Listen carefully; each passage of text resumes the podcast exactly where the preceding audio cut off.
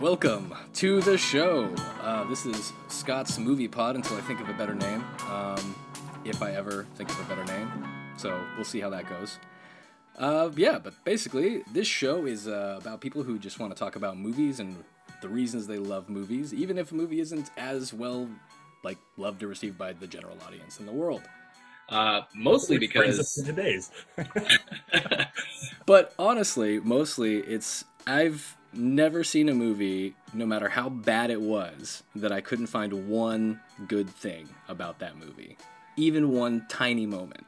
And that's part of why I wanted to do this. Was I'm not here to talk shit about movies. I'm here to talk about why I love movies or why I loved things about movies, with people who also want to talk about the same thing. And uh, so you know, got a lot of interest from some friends who are all interested in movies, and uh, here we are. We're going to talk about movies on both ends of the spectrum popular movies, unpopular movies, great movies, terrible movies, and everything in between. So, without further ado, let's start the show. So, today on my podcast, I have one of my longtime friends and collaborators and film partners and many other slash slash slash slash slash slash slash slash slashes from all the things that we've done. Uh, Jeff Bosley, actor, former Green Beret, and general badass. Uh, two out of three. uh, actually, Jeff, why don't you tell us what movie we're discussing today? Today we are discussing Batman versus Superman. Dawn, it's called the Dawn of Justice, but that that I don't like that because it connects it to the uh, tragedy that came afterwards. So I just go Indeed. Batman versus Superman. Batman versus Superman. We're just gonna call it that. There's no there's no colon after that. It's just that's it. a lot of puns to be had in reference to a colon, and then the next movie that happened was shit. Yeah, you know that's that's a good that's a very good segue. Uh, Yeah. uh, but you know, before we jump into that, just a general catch up. How how you doing in life? How's life going going for for you, you, buddy? good. I'm alive. Um, I I'm sure I speak on behalf of everybody, no matter where you are. I want our planet normal, or just embrace Mad Max. Like I just want it. Like I just need. I need to know. Like if I gotta go buy my tires to make shoulder pads out of, and just get this shit over with, or what. I just. But I'm good. Uh, I'm alive. My dog's alive, and you've known me long enough. That's pretty much my barometer for success lately. oh yes, oh yes. Two things have stayed alive in my life. As long as you good. can be uh, mildly comfortable and all that, you know, that's a plus. right? Exactly. Yeah, I have food on my table and a roof over my head and all those happy things I'm supposed to say. But yeah, more or less, more of the same. it's Groundhog Day. It's Groundhog Day. Yeah, I, I hear you. It's uh, what a, what a time to be alive. You know, what a what a strange strange time to be alive. Yeah. But hey, whatever. As long as everybody uh, keeps on fighting for like what's right and keeps trying to do the best possible version of uh, all of ourselves, maybe we'll get somewhere good. Yes. Well, same question to you. I don't want you to. How are you? Oh man, uh, so many things. Uh, you know, I think everybody's probably roughly in the same place, uh, mentally, emotionally, physically, anxiety wise. We're all kind of uh, at this this this stress point for sure. Uh, so I don't know. It's been an adjustment just in not seeing people on a regular basis. And for sure. uh, you know, like I teach, so teaching over Zoom God bless every teacher on it's the uh yeah it's it's a it's a beast. It is a beast. And uh you know mad respect to all my fellow zooming online teachers because there are days when you're like oh that was a great day. But nine times out of ten you're like you're doing the best you can. But there's just so many hurdles. It's it's tough to get too far any anytime you know I can't it's just tough. Uh, but hey like i said everybody's doing the best they can. That's all we can do roll with those punches that's a life motto Yeah. So uh, we're gonna start talking about this movie now. That was a terrible segue, but hey, you know this is the first one, so there's room to grow. Uh, we are talking about Batman vs Superman, directed by Zack Snyder, starring Ben Affleck and Henry Cavill and Diane Lane, Kevin Costner, uh, Jesse Eisenberg, Laurence Fishburne, Jeremy Irons, Amy Adams, uh, Gal Gadot, I believe, makes an appearance in there. Generally speaking, what are your initial thoughts on the movie? Why did you like it? Why do you want to talk about it? What what makes Batman vs Superman a big one for you? For one, are you airing the video version of this? No. Or is that okay? I was gonna say we should play the trailer. Oh no. Maybe down the line I could do something like that. yeah, come on, get your chip. No, wait. What was the question? Why do what are my first thoughts and impressions of it? Yeah, yeah. What were your first thoughts like when you first saw the movie? What made you like love well, it? number one, I think you and I saw it together. I think we did. I believe that's true. Opening night, and uh, Snyder had an opening video uh, for like. Yes, you're right. Actually, I was there for that. That was that, yeah. So, my initial thoughts stemmed from um, I Am Legend. This is going somewhere with Will Smith in the opening, walking through New York. He saw a billboard in the background of a Batman Oh yeah, movie poster. that's right. I remember that. Yeah, and I remember seeing that, and I almost forgot I was watching I Am Legend, and kind of, and that's a good movie, but I got lost in it. I was like, oh my god, can you imagine if that was a movie? And that was, I don't even know, ten years, fifteen years prior to this movie. So, uh, as the percentage of nerd I am, always has been like that'd be awesome. And it was actually before I knew about like the Batman Dark Knight Returns, Yeah, yeah. comic book where they fought, and then where it was turned into like the, uh, you know, an animated version of of um, oh, what's the guy's name? Frank Miller. Frank Miller. Yeah. Um, and then so I went into that a little bit and I was like, I can't wait for it. So I actually saw it without the way I look at it, I saw it without having, I think, proper responsible knowledge. like I saw when you and I saw it, I was like, Yeah. just gimmick, gimmick, gimmick, yay. And then afterwards, I was like, I researched it retrospect retroactively. I was like, this is actually pretty spot on. Then I got more defensive of how good I thought it was. So my initial thoughts were is I'm I, I come from a, a Snyder bias, but I thought it was pretty freaking awesome. Like this is before Marvel had spent however many 10 years making happy go lucky Marvel movies and and I I valued my first impressions was like I valued the thing a lot of people hated about a lot of the Snyder stuff and particularly all the DC stuff is I valued the dare I say darkness or grittiness and all that cliche crap.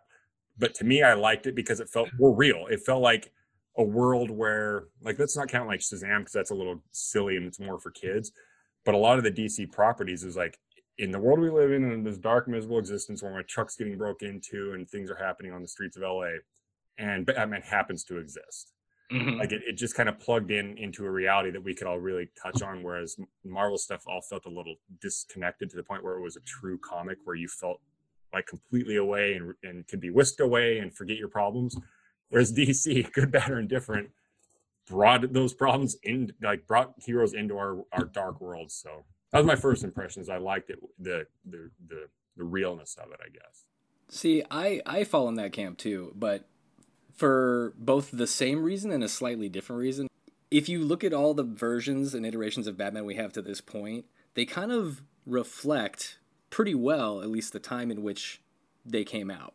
that's actually a good point Batman starts as like a pulp comic. It's colorful. It's wild. So the first iteration we get on screen is like goofy, which and it matches, but it's like the right kind of mood for the the environment of the world and like what we have in our media. You know. yeah that's true So I feel like it's only really the next logical progression every time they do a different version or it gets a little bit darker. A yeah little gritty, well re- a yeah it little different. reflects the society it's in i mean ideally unless And, it's some uh, futuristic movie Especially with what are your thoughts You know. is more of the writer side of it or like the creating from the ground up side of it what are your thoughts? Are to me there's like two ways like prior to even making a movie or making a concept or writing something you go do i want people to be whisked away and completely unrelated to this so they can be completely like involved and distracted from their problems in life?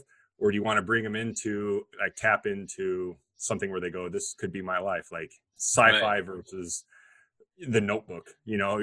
Or actually those could both be science fiction i guess. Yeah like to me you're right like like a lot the batman's prior were dissociated from reality you went in and like going all the way back obviously the tv series with Yeah, yeah. and all that like you did not connect to reality watching those kids might have obviously children but like going back you watch them and you're like oh wow you know it it you know when it when you started getting a uh god who was it who did the jim carrey as riddler um Oh, Schumacher. schumacher yeah the schumacher cut Joel Schumacher. You know what's wild about that too is like you look at his other movies and they're mostly pretty great generally. There's yeah a few that that's are why like, you forget he did that You're Yeah, like, and I'm like, oh yeah that one that's kind of like the kid he doesn't want to bring to the thanksgiving dinner And uh, that'll be one I know I end up talking about sometime soon. I I have somebody who's like wants to talk about uh, Batman and Robin, so I'm like, oh, oh, let's do it. This is gonna yeah be good. I'll, I'll Uh, listen that one. Yeah.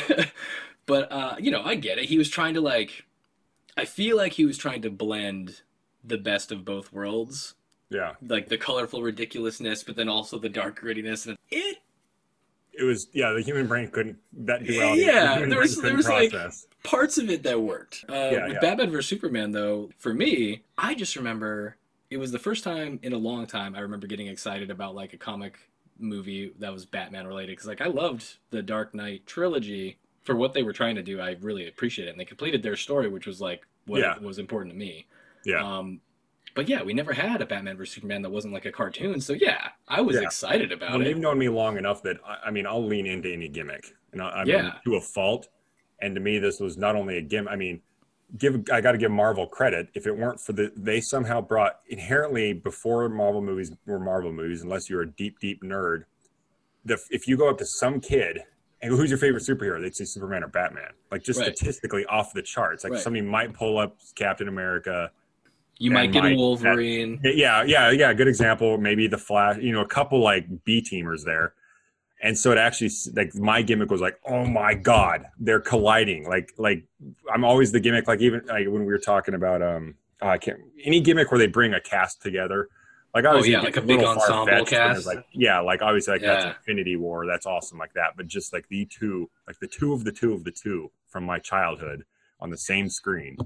Yep. And, and like I said, it, I can only argue this retroactively, but then it to me it honored that source material to a T. Like the cowl, the the smaller ears, like everything. Like he, he Snyder, I don't like each their own. Like I've watched every live thing he does on it on Vero, and I watched the live thing when he released the trailer for the Snyder cut, and the dude, to his credit, he is a fan. Like he is a deep dark nerd, and and he researches every little quirk. And then when I went back and watched those Dark Knight com- or uh, Frank Miller cartoons, I was like, holy shit! Like one a, a, a gesture, he even made sure he Yeah. mirrored the Frank Miller thing. So Oh, Yeah. trust me, like those attention to detail things always get me when they're like specific and they're honored in the right way, Yeah. kind of thing. That's like a big Sure. deal if you're gonna do source material for sure. yeah, yeah, And that's like I'll give him that. I like Zack Snyder generally speaking. I know people have problems, I guess, with some of his movies. Um, Yeah.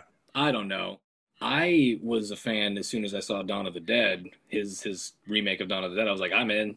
I, Yeah. I was all about it. Uh, That movie. Yeah. That movie was like There's exactly what I needed when it came out. yeah. He, there's a Snyder injection if you see a Snyder movie where Yep. you, you might not know it as a non-film geek, but you'll know it when you like when people think of like Sucker Punch. Oh yeah. Like when Yeah. you say that was a Snyder movie to like a, a, a civilian, if you will, they're like, I can see that. You know, they see it after the fact, but like you see that weird injection in everything he does. Yeah. And it, it's almost it's like this to me, it's like this weird filmmaker crack. Like there's something he does where obviously he has a style that Oh, yeah. all of his movies, without a doubt. it's very emblematic. Like he, it's you can you see it like the minute it's on the screen, you're like, oh okay. Yeah, exactly. yeah, I, Yeah, I know. sure. It's in the same way. In the same way, the minute you're watching a Michael Bay movie, you know. How dare you put them in the same film? You go right to hell, Uh, sir. but that's you know, ideally, with if you're if you're good at what you're doing, you have like a style that is recognizable. I think you should, so- yeah. Like I, you I mean, I think you should have a stamp. And Godspeed Oh, for all yeah. your directors out there. Like, do you want a style? I mean, that goes. That's almost acting and getting typecast. Do you want a style where you continue doing it, or do you want to be all over the place and and Yeah. it's you? You know, That's what I'm saying. You gotta like know your style, but know also Yeah. when to, I guess, not evolve it. No, yeah, evolve it. No one to evolve it. Know oh, when to change stay it. true to your your. I mean, like two Van Gogh paintings right there. You can tell they're the same artist. Like, Right. it, it goes across the all medium in a way. Yeah. It's uh I like to see a growth in style across movies for sure. sure. It's like because that just proves at the very least that whoever made this is trying to yeah, do exactly. something. Exactly. They're like working and trying to make it better. It's like, oh, it doesn't matter that you you're like a big time director. You're actively trying to push and Yes. grow what you've been working on. Yes. It's funny. So he that's only like- has 25 movie credits as a director. Hey man, that's still quite a lot, really, when you think about Don't it. me 'cause, wrong, uh, but I, I, I, I can see it on one screen. I thought I'd be scrolling for a hot minute, and no. Like, uh, I mean, if you pulled up like James Cameron, he's been around longer. He's going to have a longer Yeah, list, yeah. but I, I think he's Sure. only got like 50, 50 Yeah. to 70. Quite a surprise. I Uh, Christopher there. Nolan. If you if you're turning out a movie like every single year, there's no way they're all going to be good. Yeah. but if you're doing one like every three or four years, Yeah. you're probably. Well, that's also where that them. that that downward spiral of Snyder chat could go. Of, I mean, that's also why he might.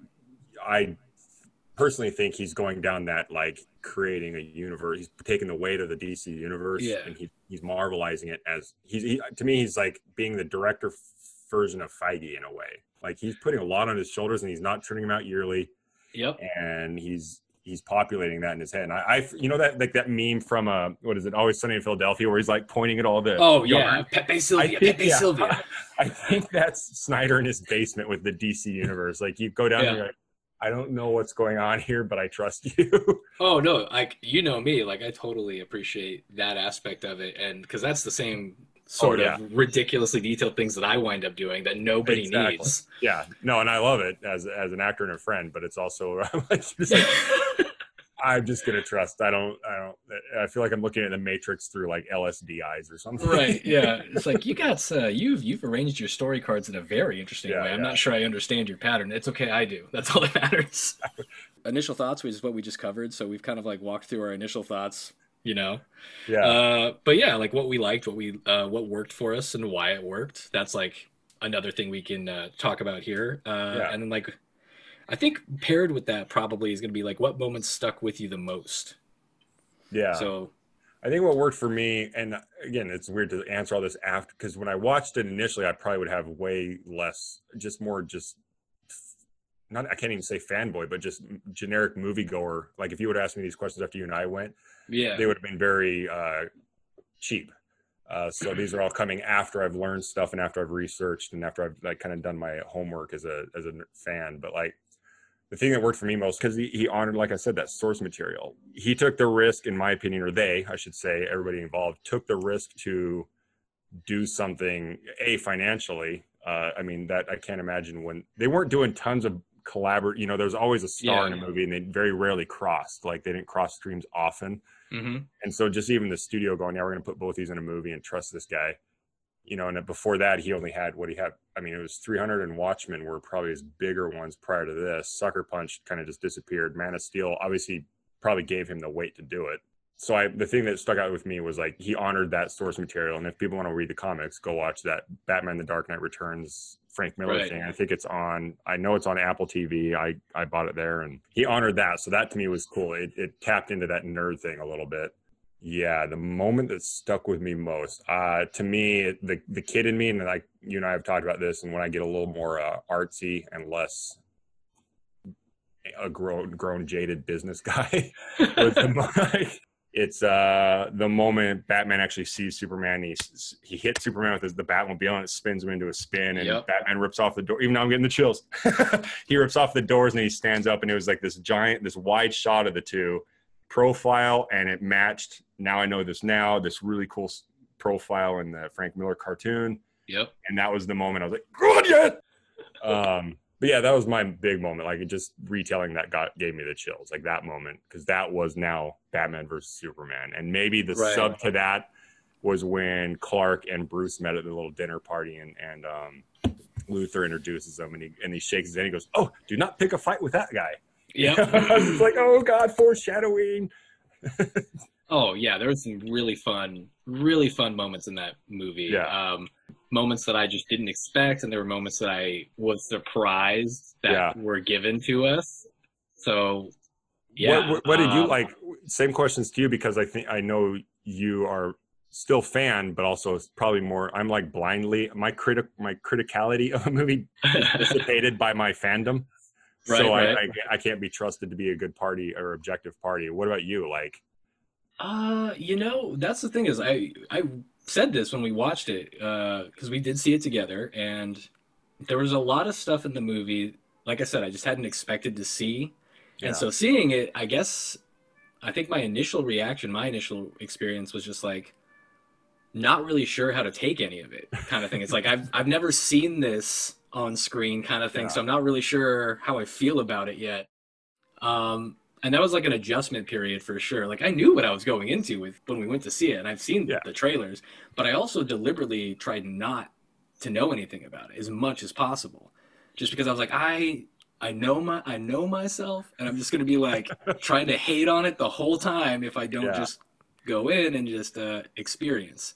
Yeah. Just because I I was a little bit overdone by all their like the hype and everybody losing their mind about yeah, it, definitely. about Yeah. that that kind of turned me off to the whole thing initially. No, I, I remember that. I was just think like, you went to ah. because you're my friend initially. right. And I was like, well, I mean, I gotta see it, and I probably wouldn't go see it on my own. Exactly. So, and then you invited me, and I was like, all right, yeah, let's do it. Yeah, so, Well, and here's an Um, interesting perspective for as to plug into your answer because I'm curious. The Avengers, so it's the first team up comic book movie that we had ever seen at this point, was just one year prior.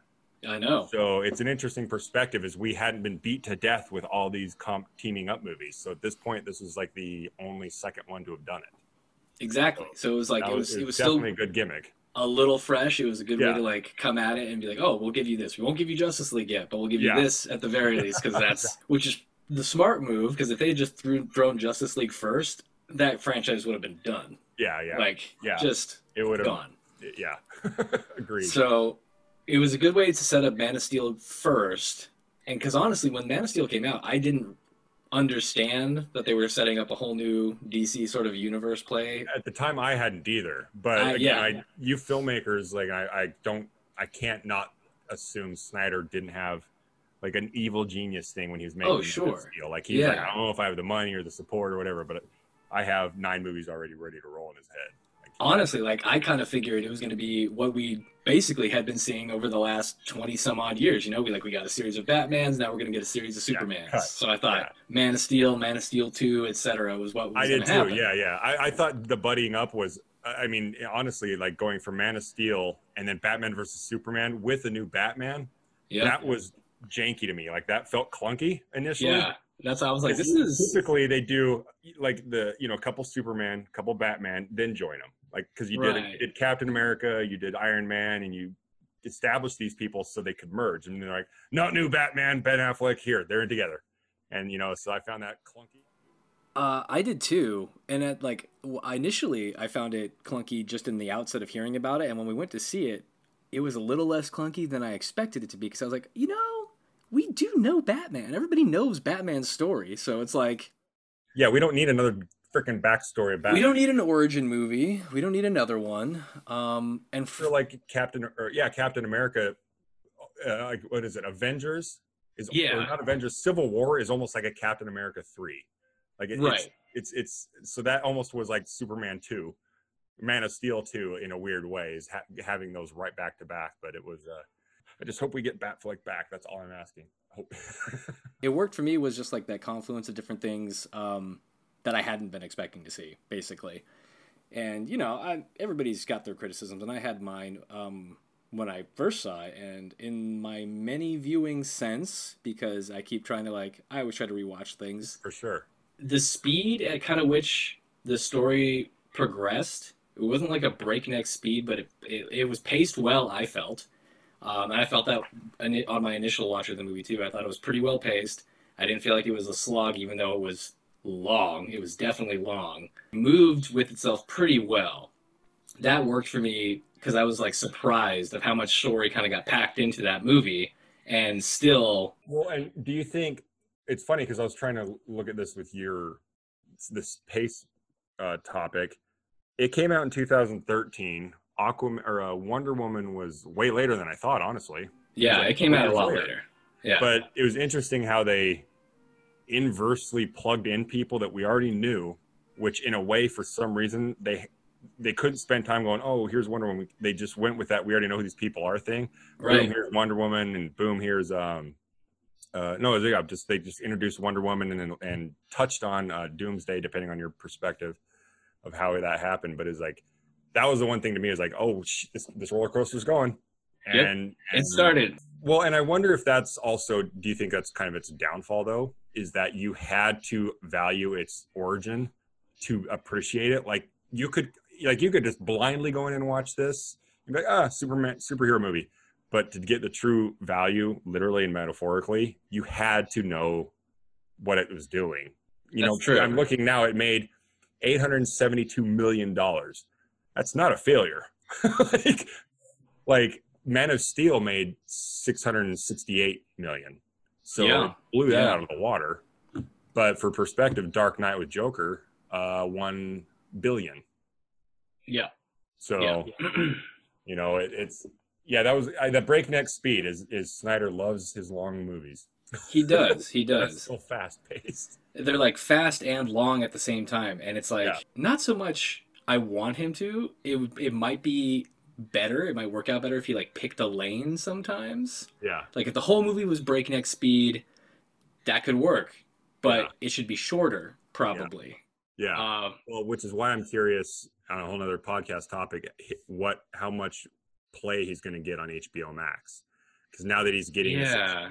a, a mini series where that seems like that could be the perfect platform for his brain is he can go a million miles an hour on for one movie that's going to be broken into four hours or five Yeah. hours six or who only knows because i think it just sounds so like i'm a, I'm a i do slightly have a snyder hard on but like i think he wasn't like the traditional movie going experience it doesn't give him the rain the freedom he needs Yeah. you Yeah. know, like you have 90 minutes to tell you know five hours of stuff uh, you know that's Yeah, I think I think definitely the pacing um in this instance like it did work for me because of all of that though. yeah Uh, if if I hadn't known anything about the background of these characters and I'd never heard of Batman before, I might have been a little bit sure confused, you know, but Yeah. I feel like man of steel but Yeah. we, didn't have, we didn't have the parallel origin story for batman we know the origin of both but Right. some reason man of steel had one and batman did the ben affleck batman didn't we got like Exactly. an opening scene to remind us like oh bat's parents dead cave grew up you know we got a little refresher but it then it just started then it just kicked off Oh yeah, and the kickoff surprised the hell out of me. It just did. It's it surprised me. I didn't expect to see like, oh, here's Batman. Here he's just like taking people out and just Yeah. like, I was like, holy shit, Yeah, this is yeah. not at all what I expected. Yeah, and that yeah, and that was I think I loved the fact it was con eh, the one I mean one of the many things it did different, which I would assume as a filmmaker you want to have like you said your stamp, but right off the bat he is not Christian Bale like I refuse Yeah. to hurt people. He's like right off the bat he's branding people, and at one point like I, I rewatched you'll appreciate this. Um, you know how like they're like Batman never kills, but if you look into the comics, that's not necessarily the case. But we, they were rewatching um, Batman versus Superman, and Snyder was doing like a Mystery Science Theater 3000 picture in Oh, picture yeah, yeah. commentary. And and it was coming to the point where he went to like Luthor Luke Luthor Core or whatever it's called to get like that kryptonite, and uh, and he's narrating it, and he's like, oh, and here's the scene where everybody gets mad because Batman kills people, and, and then like it shows, you know, he has the Gatling gun onto the, the hood of that, Yeah. cars are blowing up, and every time somebody blew up, Zack Snyder, he was like, no, he's fine. Oh, they're fine too. he's gonna be good. See, nobody's dead in that picture. Like he was just talking him relentlessly about how like the body count was just stacking up, and it was to me that was like disregarding the fandom of like knowing that that's historically probably more accurate in his later years, especially where the source material comes from. But it was nice. Christian Bale was nice and clean shaven, and he was all happy. Go, you know, he's like nice Batman. You know, nice but aggressive. Like, Yeah. He's playing the duality like extremely. yeah, you and that was what was cool is if fans knew it. Like I wish there was a way that we'd be like you could force people to watch certain things so they can appreciate it because like the Christian Bale one was great because it was early in his career. He still had hope, and you know the worst thing he did was maybe punch Joker in the face when he was going to lose it in the in the jail cell. Like that was it. Like that was the most he snapped. Yeah. know? He considered killing him, but he didn't yeah, end he up doing it. considered it. and He threw him to his death and then yeah, saved him. exactly. Yeah, and yeah, and outside of that though, then we get to the Batman late in his career. He's just old, beaten, broken, just sick of it, and he's like murder, murder. Yeah, it's like the, uh, more final solutions to my crime Yeah, problems. exactly. you know, he doesn't he doesn't shave anymore. He's like whatever, and I I, I dug that. Like I I think. Like you said, it's it's perfect timing for for ironically where I was where I'm at in just my life of the younger Batman. There was hope and dreams and, and that, and then you get older and more jaded. Getting out of bed hurts. You're like, hey, Batman's the same as me. You know, yeah, life life can beat you down sometimes, you know. And seeing seeing that reflected in the character and the world was uh, was very interesting on that level too, especially because I I was curious about how that would go after Man of Steel, just because of how they treated the real world elements. Man of Steel the widespread destruction kind of was Oh, yeah. ridiculous. Like when I saw Man of Steel, I just remember seeing the destruction They and going, in. yeah, they tied in, but Yeah. that's part of why I think that movie ended up being also really good. Yeah. Because had they not done what they did at the beginning of, of Batman vs Superman, Yeah, and you yeah. see the whole destruction from Bruce's perspective, I was like, that is what we needed to see in Man of Steel for us to care more. Because real- yeah, yeah. he's just laying waste in the fight to like fucking everything, Yeah, and and you're like, if, if they wrote that in in reaction to, or, or, or if they amplified it in reaction. I wondered. Yeah. I've seen. I want to say, don't quote me. I want to say Snyder did address that in one of his little live things, of of of that, and and yeah, that was brilliant. Like that was an awesome way to tie it in, and and and I yeah, that brought me into the movie real fast. Yeah. You know, because Yeah. then it made me go watch the Marvel movies, and you're like, with when did the, I just forgot the name of them, the big space dragons that come into the New York, the Battle Oh of New York. yeah, the the The tail knocks, yeah, the Chitauri, like the, the tail knocks out like ten buildings coming in, and like, eh, don't don't address that. You know? Right, exactly. We're gonna yeah. go have falafels at the end of this movie. Everything's the cleanup crew, yeah, they're just like, eh, it's fine. You Yeah, know, yeah. We got people out of there. exactly. See, yeah, I know But- that was criticized. Like, yeah, you're right. That was massively criticized in Man of Steel. But I, again, I, yeah, it wasn't all go lucky, and he broke his neck and screamed and was sad. But I, it set to me the tone that makes more sense. And I maybe that oh yeah, there's nothing wrong with going with that tone, but you have to like support your tone the whole time. yeah, You know? yeah, Um, yeah, and I like how he tied that into us as fans being mad that Superman and that and Zod almost destroyed a city. And then Yeah. like, oh, Bruce is mad at that too. We're like, oh, all right, cool. Bruce is gonna fuck him up. you know? Bruce Seeing mad. that perspective, uh, like honestly, and I, if it was written as a reaction to the reaction of the destruction of Man of Steel, I, I fine. Good on, yeah, Whether that was or not, I don't care because that is what pulled me into the movie. Yeah, If they didn't have that, I I don't think I would have been as like, you Yeah. know, clicked in and ready to see what happens next. for sure, for sure.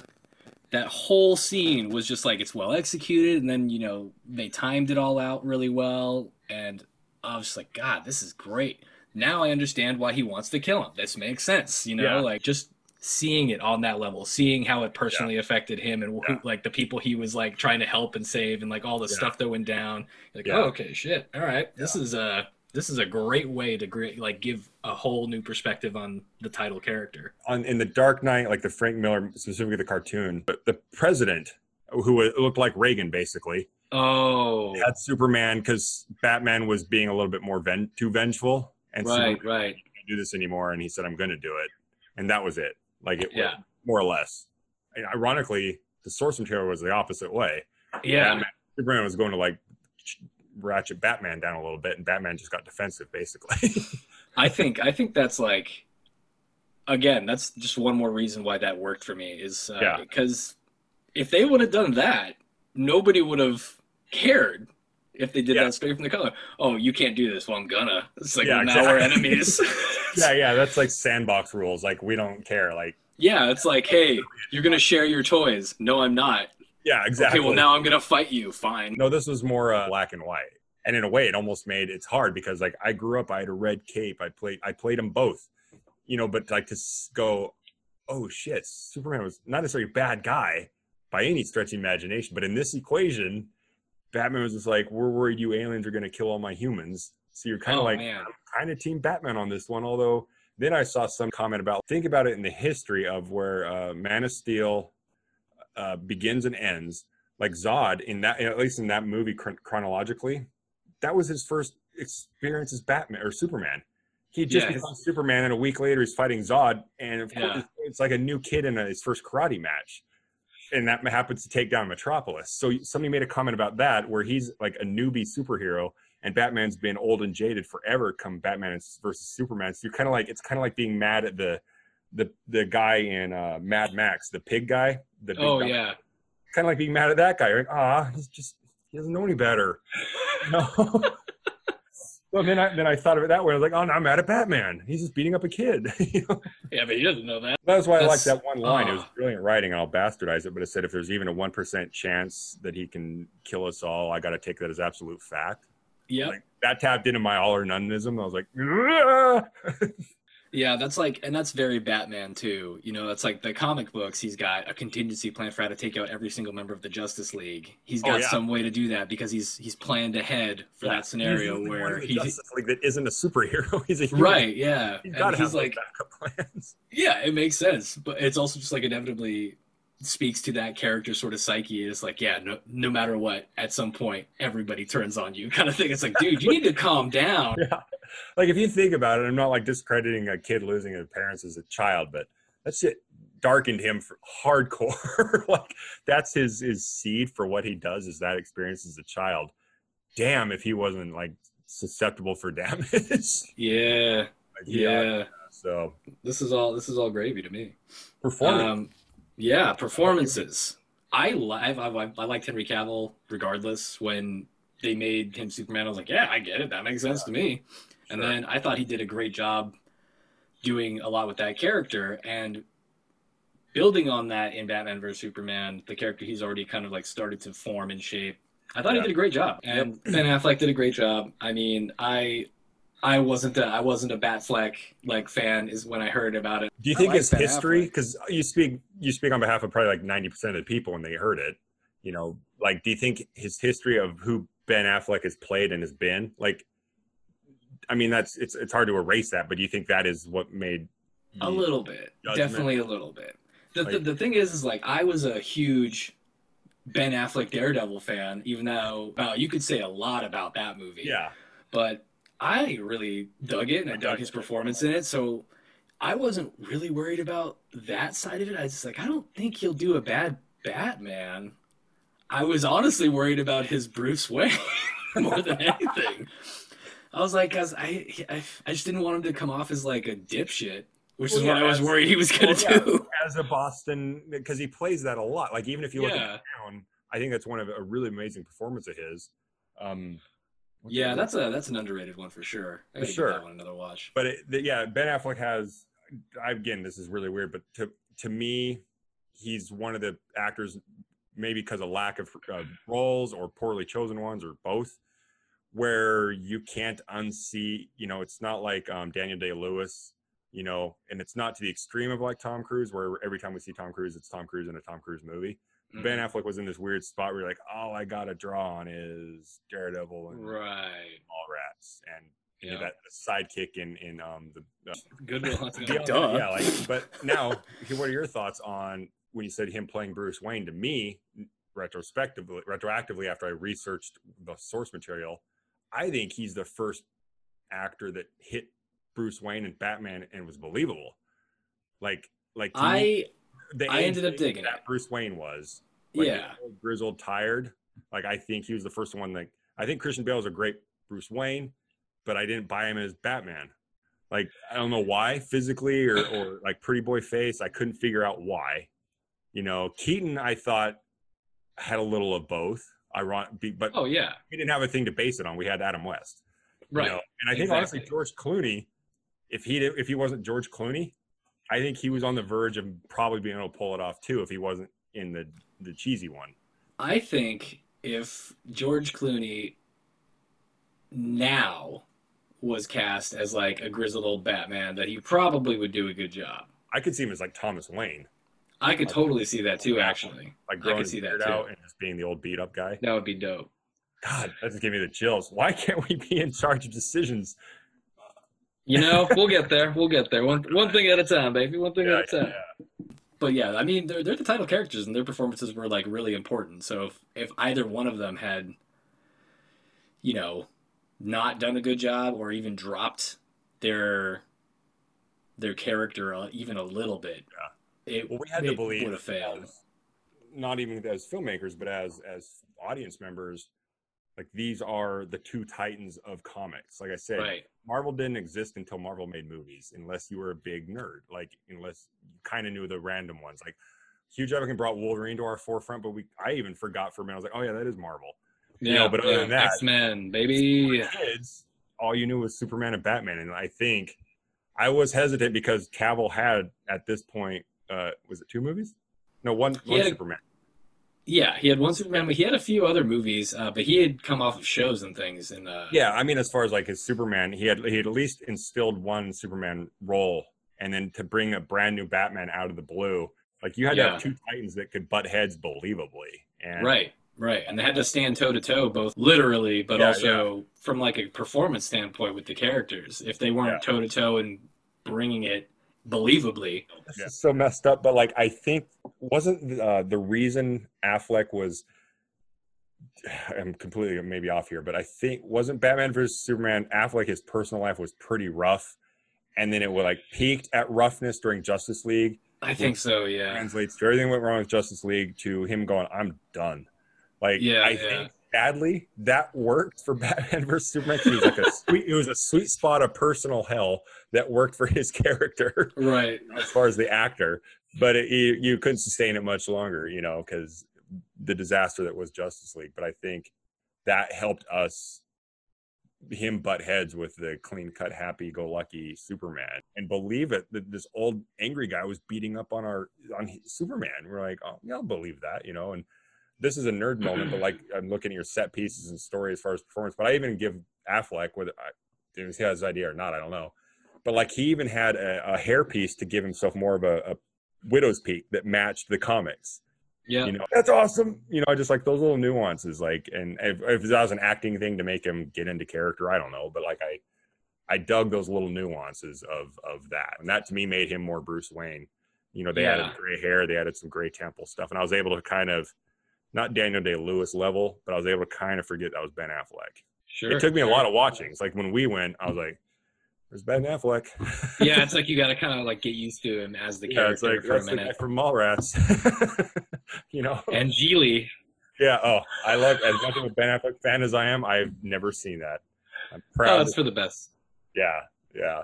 No, when I love, and to me, like I became a fan of his because of all the self-deprecation that he does with that with uh, Damon. You know, like even in even in Jay and Silent Bob Strike Back, where he's like, "You make the good one, and then you, you make the safe one, and then you make the risky one." You Then you make the risky one. Then you do the favorite picture. exactly, and then they both look at the camera. Classic. Yeah, I like. For me, I was gonna say Ben Affleck's performance as as Batman in this hard, gritty reality of Batman vs Superman was probably, I think, like outside of Michael Keaton, which I think you could argue influenced the cartoon, but uh, the Batman animated series, Yeah. Bruce Wayne, was more to me what Ben Affleck was like closest to, and I had no problem with that. Basically, I was Oh, like, yeah. "Oh, this is great." Yeah, he's like he's he's hitting that dark sort of brooding, Yeah. can't can't really ever be happy sort of thing. Even when he's like Yeah. Bruce Wayne out in the world, he's like his humor is pretty dry more Yeah, than yeah, like, anything. when they're butting heads at that, that fundraiser, you know, he, he brings up a Joker reference on how he's he pretty much says, you know, we don't trust anybody because you all suck, basically, you know. yeah, And yeah, a one-time event, you know, and a lot of people are always like saying, "Oh, it's too dark and too gritty or whatever." But like to bring up Justice League again, if you make it sticky and happy and making jokes, you then get the sorry for the word, the abortion that is Justice League, where a Marvel producer director comes in and makes Ben Affleck reshoot shots that are silly and funny and make jokes. Now, you, then you get Ben Affleck playing Batman. You don't get Ben Affleck playing Bruce Wayne playing Batman, and I buy it right. because if they did Justice League first and that outcome, that would have been like, oh yeah, that's Ben Affleck playing Batman. Make you know that's Ben Affleck making a funny little inside joke and all these things. And and I mean, thank God it came the other way around for sure. But yeah, that dark you can't you can't not have it. Like that's just you know, like some people could argue Man of Steel was dark and he screamed and broke Zod's neck. And yeah, that might have been dark for our little like bright blue Superman happy guy. But Batman's always been that. Batman is sadly that cinematic student film cliche word of of gritty. I mean, that's yeah, and that's there's there's something inherently dark about Batman. Like Yeah. no matter what, even Yeah. even Adam West's version, you still got to go like, yeah, that's a dude dressing up like a bat to fight crime. yeah, something mean- wrong with that guy. yeah, exactly. It's a bat, a. Yeah. Hey, I mean, like you can go down to like the dumbest of dumbing of it, and it's it's not made to be like it's not like Rainbow Man. You know, it's not. Just you know, it's just it's inherently going to be dark. I don't. I always You're yeah, you're talking about a guy who literally is beating the shit out of criminals during the dark of night dressed as a bat. yes. You can't just be like, "Oh, it's funny." Is it though? Yeah. Yeah. There, I'm there's, sure that is. yeah, that's bordering on sociopathic. I mean, it just is. I don't know. Yeah, that's part of why people love that character and the whole like study of that psychology and uh, the vigilantism, wild stuff. What about Luthor? I want to hear your thoughts on him first, Oh boy. Uh, or Luthor's son, we should say. right. So, I Right. right. Luthor was an interesting character in the movie. I respected what Jesse Eisenberg was trying to do because I feel like he he looked at this. I feel like Jesse Eisenberg looked at this as his his opportunity to try to like do a Heath Ledger iconic villain sort of. I think he just took it too far. Um, I didn't like, like I said, you know, I don't. I'm not going to hate on the whole performance because there were parts of it that Yeah. definitely worked for me. But Yeah, yeah. yeah, I I feel like if he pulled it back maybe just a little bit, and I don't know if that was like a him thing or a Snyder thing. I don't know where that responsibility lies. Um, Yeah, it, it felt out of place with everything else that was happening. Like Yeah, those a little neuroses, bit. intensities, it almost bordered on Joker esque. Like obviously, he didn't want to play what we think is as Lex Luthor because that's his father. Right. But this weird, the, those neuroses were like you said, they were like at an eleven. If you might have brought him down to like a seven or an eight, it might have blended better. You know, Oh, because like if. I was Batman or Superman when he's doing all those quirky things, I'm like, shut up, you're really annoying me. like you're bothering me, son. I feel like uh, his performance in the movie didn't fit the movie. I felt like Yeah. me the performance he was giving felt like it would it would have been something that um, was I guess meshed better with like Yeah, maybe the early 90s Superman or Agreed. like even honestly even Superman Returns with uh, Brandon Routh like that Yeah. might have actually played better than For the sure. Kevin Spacey Luthor that we got which Yeah, that's a different point. conversation. Uh, Yeah, I've always, every time I watch it, that is, and you know, I'm not faulting the guy. I'm jealous of his career and all that, but that was the one. The, every time I see it, I, I try to honestly find a scene where I'm like, oh, if he would have done that the whole movie. Like I, the scene Exactly, yeah. he's in the den talking about his father with um the congresswoman.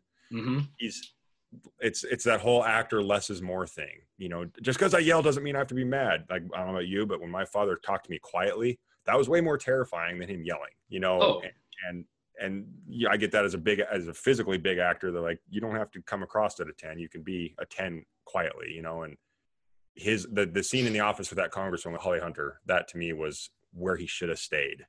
Like we Yeah. could read he was damaged. He was a damaged son there, and he didn't have to do all these neuroses and like the thing. The thing every time I watch it, I just watched it with like Janelle like this last two weeks ago, and I won't lie, I cried.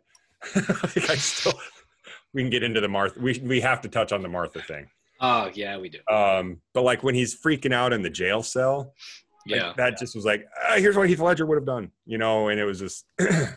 it didn't work. And then when we see it at the end, or the end of Justice League, he's a calm, cool, collected millionaire on a yacht. Like it was like, Yeah. whoa, is I get dual personalities or something they're trying to pull off, but it just, yeah, that's that's the one thing that makes me always, dare I say, cringe. Yeah, I you know, and if you could try, maybe maybe we could argue that just much like Superman, this is like Luthor's first kind of like trial coming out of the gate as a Yeah, yeah. supervillain sort of thing. So he's got room to grow and change also. But um Like, I I thought- agree. Like the, Like- the scene with Holly Hunter where he's like going off and doing that whole that was that was the character piece scene and he Sure. nailed that shit. Sure. If he had carried like you're right, if he had carried that through the rest of the way better. movie. even the one scene where he goes to LexCorp um, after Batman goes in and just f's everybody up. Right. You see, like he's he doesn't. I don't think he has a line in that whole scene, if I remember right. He's quiet, and you can see he's like oh, Assessing. Like to me, that was his first time of like supervillain moment. Yeah. He now has an enemy. Like this is the first time Sony came into his home. You know what I mean? That was where he, he could have snapped and and didn't have to go to you know ex, exude this this crazy. I feel like he even played that one like a little goofy too. And he walks in. I, I for some reason I just distinctly remember like a, hmm, And I was just like, Yeah. Yeah, no, you're right. Yeah, there was a moment. Yeah, like I just remember they went on a close on him, if I remember right. Like he, they're looking at the the the CCTV footage, and they had Yeah. Batman come in, and grab a guy, and take him off. And you just like there's a moment that captured it for a brief moment where he was just like, "Oh shit, there was a demon in my home," you know. yeah. And I got to bring up just because I'm in love with her. Diane Lane is the perfect perfect Martha Kent. Oh, she crushed it. Yeah, she uh, crushed it. Like, She's great. everybody's mother. Like every time I see her, I'm like, oh, "That's mom." I got like a, Amy Adams. I never have a bad thing to say about. She's good in like everything. She's. I, she's I always like good. her. No, I don't want to just like argue for the sake of it, but I in this one, like there was a little bit too Pulitzer. You know, I won a Pulitzer Prize. You know, I won a Pulitzer Prize. You know, I won a Pulitzer Prize. It was just like, all right, all right, cool. All right, we get it. We get it, Lois. reporter, We we get get it. But you know, I, I dug her. I, I mean, I liked her more in Man of Steel. Well, yeah, um, she gets to be the full character in Man of Steel. Yeah, yeah, yeah. Yeah. There was there was something slight. I don't want to say abrasive, but slightly shoved. And I don't know if it's just the way it was cut or the way her scenes were, but like her performance wise was great. But like, yeah. Anyway, Yeah. I think they're bringing her in the rumor world. I there's supposedly like straight up have Affleck and Cavill and I think I dare I, I might say Eisenberg are starting the reshoot or they added shoot shit for the Justice League HBO thing, but I'd be curious if they bring Amy Adams back. Somehow. Yeah, that would be interesting. Huh. Yeah. Yeah. Huh. Huh. talk about- should should we talk about Martha? talking about Martha, that that's a contentious moment for me. I know, I know like it worked for a lot of people. It it wasn't something that I thought was I it's hard to, it's hard like I want to say for me it didn't work, but I also can't think of A better. something that would have worked better in its place yeah. you know so for that i think it, it worked for the movie it, it played its part but it's a small detail and yeah it's true but that's such a weird yeah you made a choice you made a choice uh, I, I, res- I respect the choice i kind of wish you hadn't made the choice but i do understand it Yeah, That's- I mean, that's if- where I'm Are we on the same page? The, the choice was to humanize Superman to where Bruce goes, "Oh, he's like me." Is that what he's we- like me yeah like i, I get that and Yeah. that's it's again i, I can't it was think fast. of It was like fight, fight, fight, Martha. Oh, he's my bro. And, right it's like i get it you're talking to a guy who lost his parents as a child so if he's like worried Yeah. about saving his mom that's i get it i get It's it all psychologically checks the boxes. And there's two Jeffs on this. Like all those yes, yes, yes makes sense. Like how are we going to make them relate? Oh, a mother. I mean, that's not necessarily Oedipus complex, but mother's love is sacred. That's I just watched a movie where that's a thing. What's that movie? Mother's love is sacred. It's going to drive me nuts. sounds nuts. really familiar I is just it- watched a movie with it. is it a horror movie or a sci-fi movie I think it's a horror movie. But uh, anyway, God damn, it's gonna drive me nuts. Um, but yeah, it was pretty like I think in the theater. Don't if you remember otherwise, but I just remember going like that was my oh shit. How have we not known they got the same name? I was more enamored by the fact I missed they had the same first name ever. We've all said Martha Kent. We've all said Martha um, uh, Wayne yeah we never yeah. made the connection between the two greatest DC parents having the same first name. And that's obviously just gimmicky and all that. And obviously tying it in that forced and fast was painful. Like I won't lie. Like I saw it, but now here's my flip side to get all deep. I just rewatched it again and not to get way into it, but as you know, my birth mother just recently died right just watched Batman vs Superman probably two days after that, and I bawled. Like Oof. I was like a mother's love moment. Like that was the moment where I was like, I it, it could have just been the right place, right time in my head, but that was the time. That was when I was like, oh, I get it. like I got it before on all the boxes in that moment, and then he goes and the best Batman fight scene in my opinion ever into the warehouse. That warehouse Batman fight scene yeah yeah that, that was like I got the chills thinking about now. Anytime a father avenges a mother, or a father, uh, or yeah, a son avenges a mother, or a father avenges a daughter. To me, like those are the most two. Like I will root for them. Like the what's that movie? The the second house on the left or whatever. oh last house on the left Yeah. the Yeah. remake. yeah horrendous. But at the end, I'm like, "Go, Dad!" You know, like Yeah, take them all out. Get rid of yeah. them. So yeah, I was just like, I just started dating this girl, and I'm like, I'm okay. I'm like weeping, weeping during this moment. She's into comic book movies, but she's like, what am I getting myself into? Good Yeah, you all right, bro? I'm like, is his mom? They get each other. like, it was, but that was the one time I got it. Like, but I that it's sad that you would had to have literally had a mother die to get the point across psychologically. yeah, for me, it was it wasn't quite the aha moment as much as it was me sitting there going like, oh, Yeah, yeah, that could be a thing. I guess that is true, huh? We were all like, okay. Yeah, it's like, I, all right, yeah, don't know. Let's say you added 30 minutes. Like, I don't know what you would do. Like, because I like the device to like make this alien have a mother. Like, that's beautiful. That makes sense. Like, how do we make this alien human to this guy? Oh, he has a mom. Holy shit. Whether whether adopted or human or not. But how would you elongate?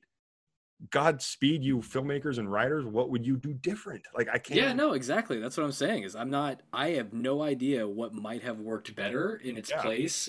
So that it's it's it, it was the perfect solution for the movie, and it it made it made sense uh, in the context of their story. So it's like, yeah, it's a it's a good plot device. So that works for the story. I just did personally wish that the that whatever that little you know pinpoint of this is where the story turns this is why he stops fighting him was just a little stronger maybe just a little bit different but again i don't know what that would be Yeah. Like, I yeah. I don't. uh short of him like jumping in front of s- you know jumping in front of somebody else to protect them and like willingly die that's all i can think of like it actually shuts me down where I'm like, I have no words. Cause like I went back every time I watched it since up until my mom's death. yeah. I was like, oh, his mom's name's Martha too. Yeah. Ouch. Can we just re-" like it, it made it was kind of cringeworthy because when you saw it for the first time, you can't rewind it in the theater. You're like, ah, oh yeah, okay, cool, moving on. yeah. And then you rewatch it you're like, oh, like if they could just never let you see that scene again and just cut it out on the Blu-ray release or whatever, maybe would have dealt with it better. I don't know what it is. uh, but yeah otherwise overall having given it sufficient rewatches and checking things out again i was like yeah you know honestly I do like Batman vs Superman a lot more than when I first saw it in the theaters. I have a different appreciation for it than I did then, um, and I can respect pretty much all the things that they were doing and tried to do with the story because I thought they did them pretty well, especially in the context of their actual story, like what the world that they had built with Man of Steel. It made sense. Do you think now with all this stuff, the I mean, that now that the Snyder cut is fact, like, do you think they'll eh, like Batman versus Superman? Obviously, Justice League is like uh, erase. We're gonna see it, what it should have been, but like, do you think all those little nuances where you saw Robin's suit? Mhm. you know, you saw the little interject seeds where they were like blue balls. You're like, oh, all right. Do you think upon rewatch as we see those things? I mean, even the the nightmare sequence um, where you see the Earth after Darkseid destroyed it all. Right. You know, like it's it was almost like he, he was like I'm he planned. It was like it'd be like doing the first Captain America or Iron Man when Feige was doing his his yarn chart and going. You're done. You're Yep. like, oh God, that alone, that movie's horrible. You need you need all these movies to make Yeah. the original Captain America work. Like they you gotta didn't find that, out they like knew it. how where this stuff came from or why this is important. why are like you he needed showing a- these things? He needed it contractually or something because like I can't imagine making a film where you're like, here's a seed, I'm gonna come back to that. Here's a seed. Right. And alone, that movie's like, I'm confused, but we'll never answer that again. it's just kind of ah, Yeah, that's definitely like a, I I like when they're gonna bring in details or plant seeds and everything like that. As long as those seeds grow or actually turn into something, because otherwise you just drop in essentially like comic fan details that don't necessarily need to be there. yeah. Are you? Yeah. Are you just? Are you doing a what's fan service for the sake of fan service? Like I, I haven't watched it yet, so don't. But like I've heard one person complain about Mandalorian, like the opening of it or the initial couple episodes, where they spend like it's almost all it is is like nod, nod, nod, and it's like you can risk. And again, I don't know, but like that argument, generically speaking, like if you just sit there doing nods that don't have any sort of Right. real relation like then you're like oh this is just a big nostalgia thing you know but i'm hoping the death of robin comes into play you know like you can't Yeah. nod at robin's costume and never come back to that and even uh, uh, uh, Suicide Squad nodded at it a little bit. Like I just saw a meme the other day where Leto's got that not a disaster of a Joker, but even one of his tattoos has a dagger through a robin on his bicep. Right. No, and I'm pretty sure Snyder was a producer on that too. And uh, all those little things. I hope I don't want to compare, but like, I hope they Marvel esque on the other side of the. Yeah, yeah. we need that. I hope they actually like carry through to uh like the next movies because that would be that would be great. COVID is the thing I think that's giving Snyder like now everything's going to be like now they literally don't have theaters right now. hmm So an HBO streaming service with like a, Snyder here's all the money Yeah. and no, way less overhead now, and it's I think it's the perfect disaster to actually maybe have that stuff happen. And now, again, I'm biased, but now that they realize the studios are like, oh, the fans actually matter more than the overhead. Right. A, a fan cause got at Snyder, you know, his money and his movie back, you know. And Yep. now there's a now there's a now the Suicide Squad's getting rumored. You know, I mean, obviously there's like, you know, there's a limit to like, hey, everybody, calm down. But Yeah. that universe, I'm all for supporting that universe getting more collaborative and not like so clunky. Yeah. Yeah.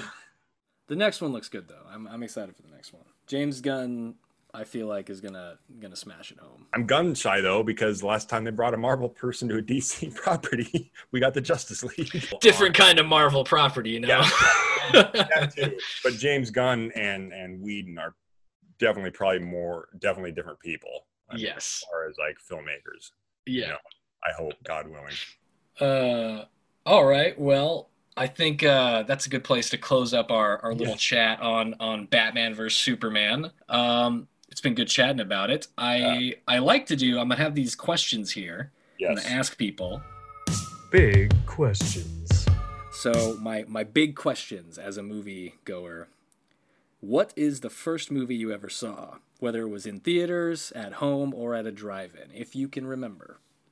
I can only, I can't remember. I know this wasn't my first. Okay, I think the first movie I ever saw, like at home, comes to mind, which is probably not accurate. But honestly, I think it was the first Ram. Like, which came first, Rambo or the original Superman? Probably Superman. Well, okay, there was the first Superman was '78. So yeah, I mean, just chronologically, it came out the year I was born.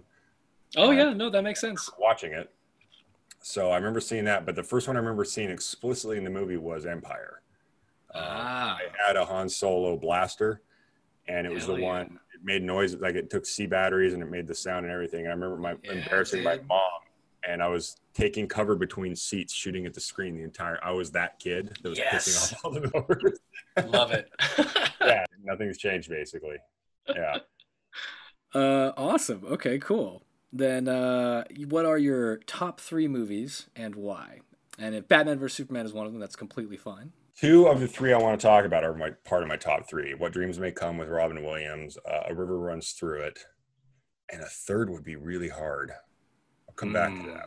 okay. Like okay. it, that, my third one always is the one that like can wiggle. Like the first two are season independent and genre independent. I don't care. But like the third one, I'm like, well, for Christmas it'd be this. Like the third one, I, I like I, I get a little wiggly on. So I don't. Sure. I, I do remember loving like the mo- one of the most influential movies, good, bad, or indifferent, was probably like Rocky Two. That's where I got into. Oh yeah. I was too old, or I was too young for Rocky One, so that's why I, I wouldn't pick that. But Rocky Two got me into fitness. It got me into filmmaking. As I got older, I started to appreciate what he did to make, get Rocky made. So it probably would be maybe the good one to round out the top three. Okay. Perfect. Good. Why? What dreams may come. It's a beautiful soulmate story, tied in with Dante's Inferno. Like that's a weird juxtaposition. Oh yeah. um, we'll get into that one sometime. And then Oh, we're definitely going to. We're definitely going to. uh, a river runs through it. Uh, that is my nostalgia movie. Like obviously it's gen- it's a couple generations back, but like that is how I grew up, like fly fishing on the Yellowstone River and in, in Montana, and uh, the whole relationship with the brothers. Um, I don't have a relationship with my brother, and it taps into that family. Looks great on the surface, but Right. The way it seems, but it doesn't have to be, you know, and it's one of the movies I think before they had always had blockbusters or huge plot twists where the father didn't abuse him. You know, there wasn't like some horrendous, you know, like radio flyer under underlying story of a father's abuse. They there was just such a standard of for these two brothers and it and one just became an alcoholic. One went off to college. It was very simple, yet you still leaned in Yeah. like it was some crazy physical abuse story, you know. And oh yeah. I think it was it was to me one of the movies before Brad Pitt became Brad Pitt. You know, he Mhm. could still play. I, I still love his characters and his movies; are fun as hell. But to me, this is the first time, one of the first movies where he was just a kid. You know, the kid playing that role, and it, I bought it all. So I mean, some of his best performances to me are always like character performances. I think honestly, Brad Pitt is a character actor trapped in a leading man's body. and oh, that's the best way to put it. Like burn Yeah. after reading. Oh, yeah. hundred percent. One thousand. Yeah, I, yeah, that's perfect way to put it. Yeah. Frustrating. Uh, what movies are you looking forward to that aren't out yet but are coming? Well, uh, it goes without saying the new Justice League, the Zack Snyder cut. Right. Um, You've been a big support train for that one ever since like it came out. yes, I have been, and I didn't believe it happened either. I really didn't believe it would happen, but uh, you know, things change. So yeah, I still think it's a fluke. It's still a fluke, but um, I don't even know what movies are co- because of this whole COVID crap. Like everything I know has just been like nerd stuff from like the DC fandom thing they did. Um, so it's mostly. I'm kind of on the fence about the new Batman. I can't decide. I'm looking forward to see it to see if it makes me okay. I can't think of anything that's coming out. It's pretty pathetic, but yeah, Justice League thing is probably my biggest one to see All that. right. Well, those are good ones right there. I mean, they're they're in theme here, especially you know the next Batman movie with uh, Mr. Robert Pattinson, and uh, honestly, a very interesting cast. I'm excited to see in action. Yeah, well, and Uh, because of what you and I talked about, and I think another podcast I did, I actually did my due diligence and and studied up on a lot of his movies, and as you know, very Yeah. diverse and Oh yeah. interesting. I was like, all right, I can. See. My only hesitation is because it's a Batman movie, like Right. not that he can pull it off, and because I'm biased with the Ben Affleck one, I'm just I'm more just like, uh, can they do a Batman movie again that I'll care about? Not can, Right. not can Pattinson do it, but can they? You know, I think we'll have to see. Like, I'm I'm very curious to see how that one goes. Uh, I'm also very much looking forward to that one, just because, by all appearances, it looks like a couple of different storylines that I have wanted to see always, yeah, and uh, it's also bringing back the Riddler in a way that is pretty cool and Yeah. uh, kind of twisted. Honestly, it's very yeah, much like yeah. You have to have this the Riddler like from Seven, not yeah, it feels like Seven. The whole Yeah. movie feels like it's like Seven and Zodiac. Who's you know, It, uh, the who Not is- Matt Matt Reeves. Matt Reeves is directing the direct Batman Seven? movie. No, no, David Fincher is uh Seven, and David Fincher is also the Zodiac. God. I could have swore. Okay, I, I would have been like, well, there's a, that's why it looks that way. No, I think they're definitely taking like inspiration from that. Much like uh, if you really look at it, which is a fun, interesting ride if you want to do it. Joaquin Phoenix and Todd Phillips's Joker movie is basically just the king of comedy, starring Robert De Niro. No shit.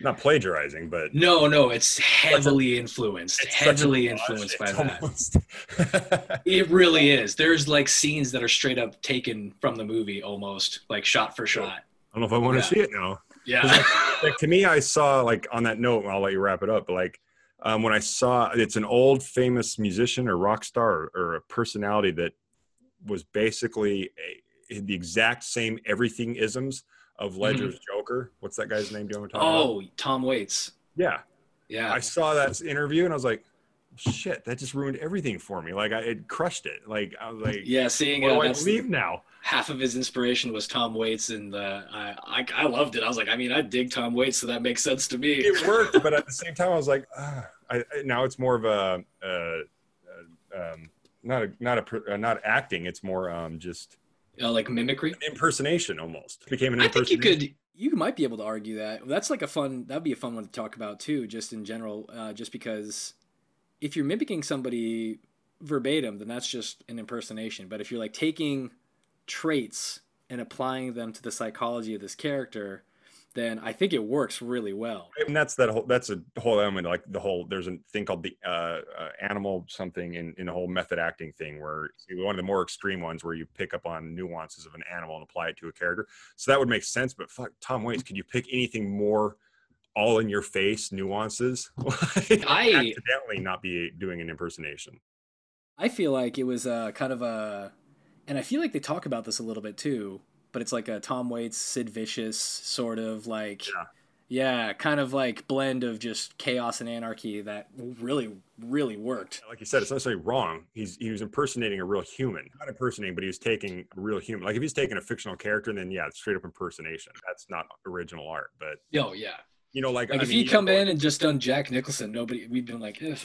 Yeah, exactly. we were even talking about um. Oh God, my brain is fried today. Oh, uh, Matthew McConaughey. Yes, Matthew he McConaughey. got the role for uh, Dazed and Confused.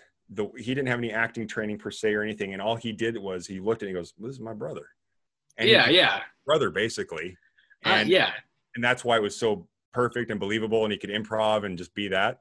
So that's not necessarily an impersonation per se. right. It's like just uh it's an inspiration. Yeah. Uh and it's like it's how far you take that inspiration, I think is what yeah. what matters. Well, and then also it could go to the whole. Uh, I'll wrap it up, I promise. But like the whole, if if social media didn't exist and we never saw that footage of Tom Waits, who cares? Right. Yeah. You it's still good. Yeah, I always made the joke with, especially with the Heath Ledger comment of, um, and you you and I can go to this because we've known each other so long. Like, if his friends, like not counting Tom Waits, the, that scenario, but like if if Heath Ledger's friends from high school saw Batman and they saw him doing that, like, and and uh, strangers to Heath Ledger are all like, "Oh my God, jaw dropping! Heath Ledger, Bat, that's the best Joker ever." But his Right. friends in high school are like, "Oh, he did that all the time." The isms, like I could Yeah, probably yeah. do something that nobody's ever seen before, but you'll be like, you'll be like Jeff, you've done that in four other roles. Stop it. I'm like You that's know? a Jeffism. I recognize your exactly. Jeffisms. So how much? How much? It's if if a bear or a tree falls in the woods, doesn't make a sound. Like, Right. If, if nobody calls him on it, like good on him. Very true. Very There's- true. There's a little deep thought for uh, performances. Uh, well, buddy, it's been great chit chatting. Uh, the last thing we have before we go is just uh, any personal recommendations that you haven't already mentioned. Hmm. No, I've been watching TV like a mofo. I just got on to the. I've been watching the Purge series. I wouldn't recommend them, like as far as like Mm. great cinema, but they're very ironic. Fair enough. Fair enough. I haven't I haven't watched those. Maybe maybe I'll take a look. really? Yeah, I haven't seen it. The Pur- I've seen the first Purge movie. I haven't seen. Uh, I haven't seen the series, but like there's Okay, that's yeah. yeah, I haven't seen the rest of them. I saw the first one. yeah. The Ethan Hawke one's great, but there's one. It's called the f- first Purge or Purge election year or something. Oh God, I saw the preview for that. I saw the preview for that. I was like, "Are you fucking serious?" It's very Yeah. writing on the wallish. I'm like, oh god. uh sometimes you go like there's there's making a movie to like address an issue in society and then there's making a movie that is addressing an issue and arguably making it worse You're like, come oh, on, uh, yeah. guys. Like they even play, you know, like I'm pro America and flag all and, uh, to the end of my life, but like they even play like the Star Spangled Banner during some of the more heinous scenes, and I'm just Oh, like, jeez. oh. Anyway, yeah, I got nothing. I got nothing. That's fine, buddy. uh hey you know what though we'll have uh, we'll have other podcasts where we chit chat because we're definitely going to be talking about a river runs through it and what dreams may come we'll definitely talk about those next and hell we might even do rocky too because i could talk about that one for a while Yeah, we should. We should. We should do stuff that's more or less just fan blind fandom. this was a good one to start with just because we did both see that one together for sure so that's like a good yeah some, some nice little intro there. Uh, but i'll uh, sign off here. Thank you very much for listening to scott's movie pod until i think of a better title. And uh, we'll we'll catch you next time. Hopefully we'll get some sponsors or some shit. Who, who knows? We'll see. All right. Thank you very much for stopping by and listening to Scott's Movie Pod until I think of a better name, which I may never do. Special thanks to my guests for coming on the show and all of you for listening. Original podcast music by Weston Lee Ball. You, you can find them at lava underscore submersible on Instagram and Weston Lee Ball on Facebook. And if you like the podcast, do me a favor and just rate and review. Let me know what you think, leave a comment, and uh, maybe I'll read it during the show. Thanks again, and I'll catch you next time.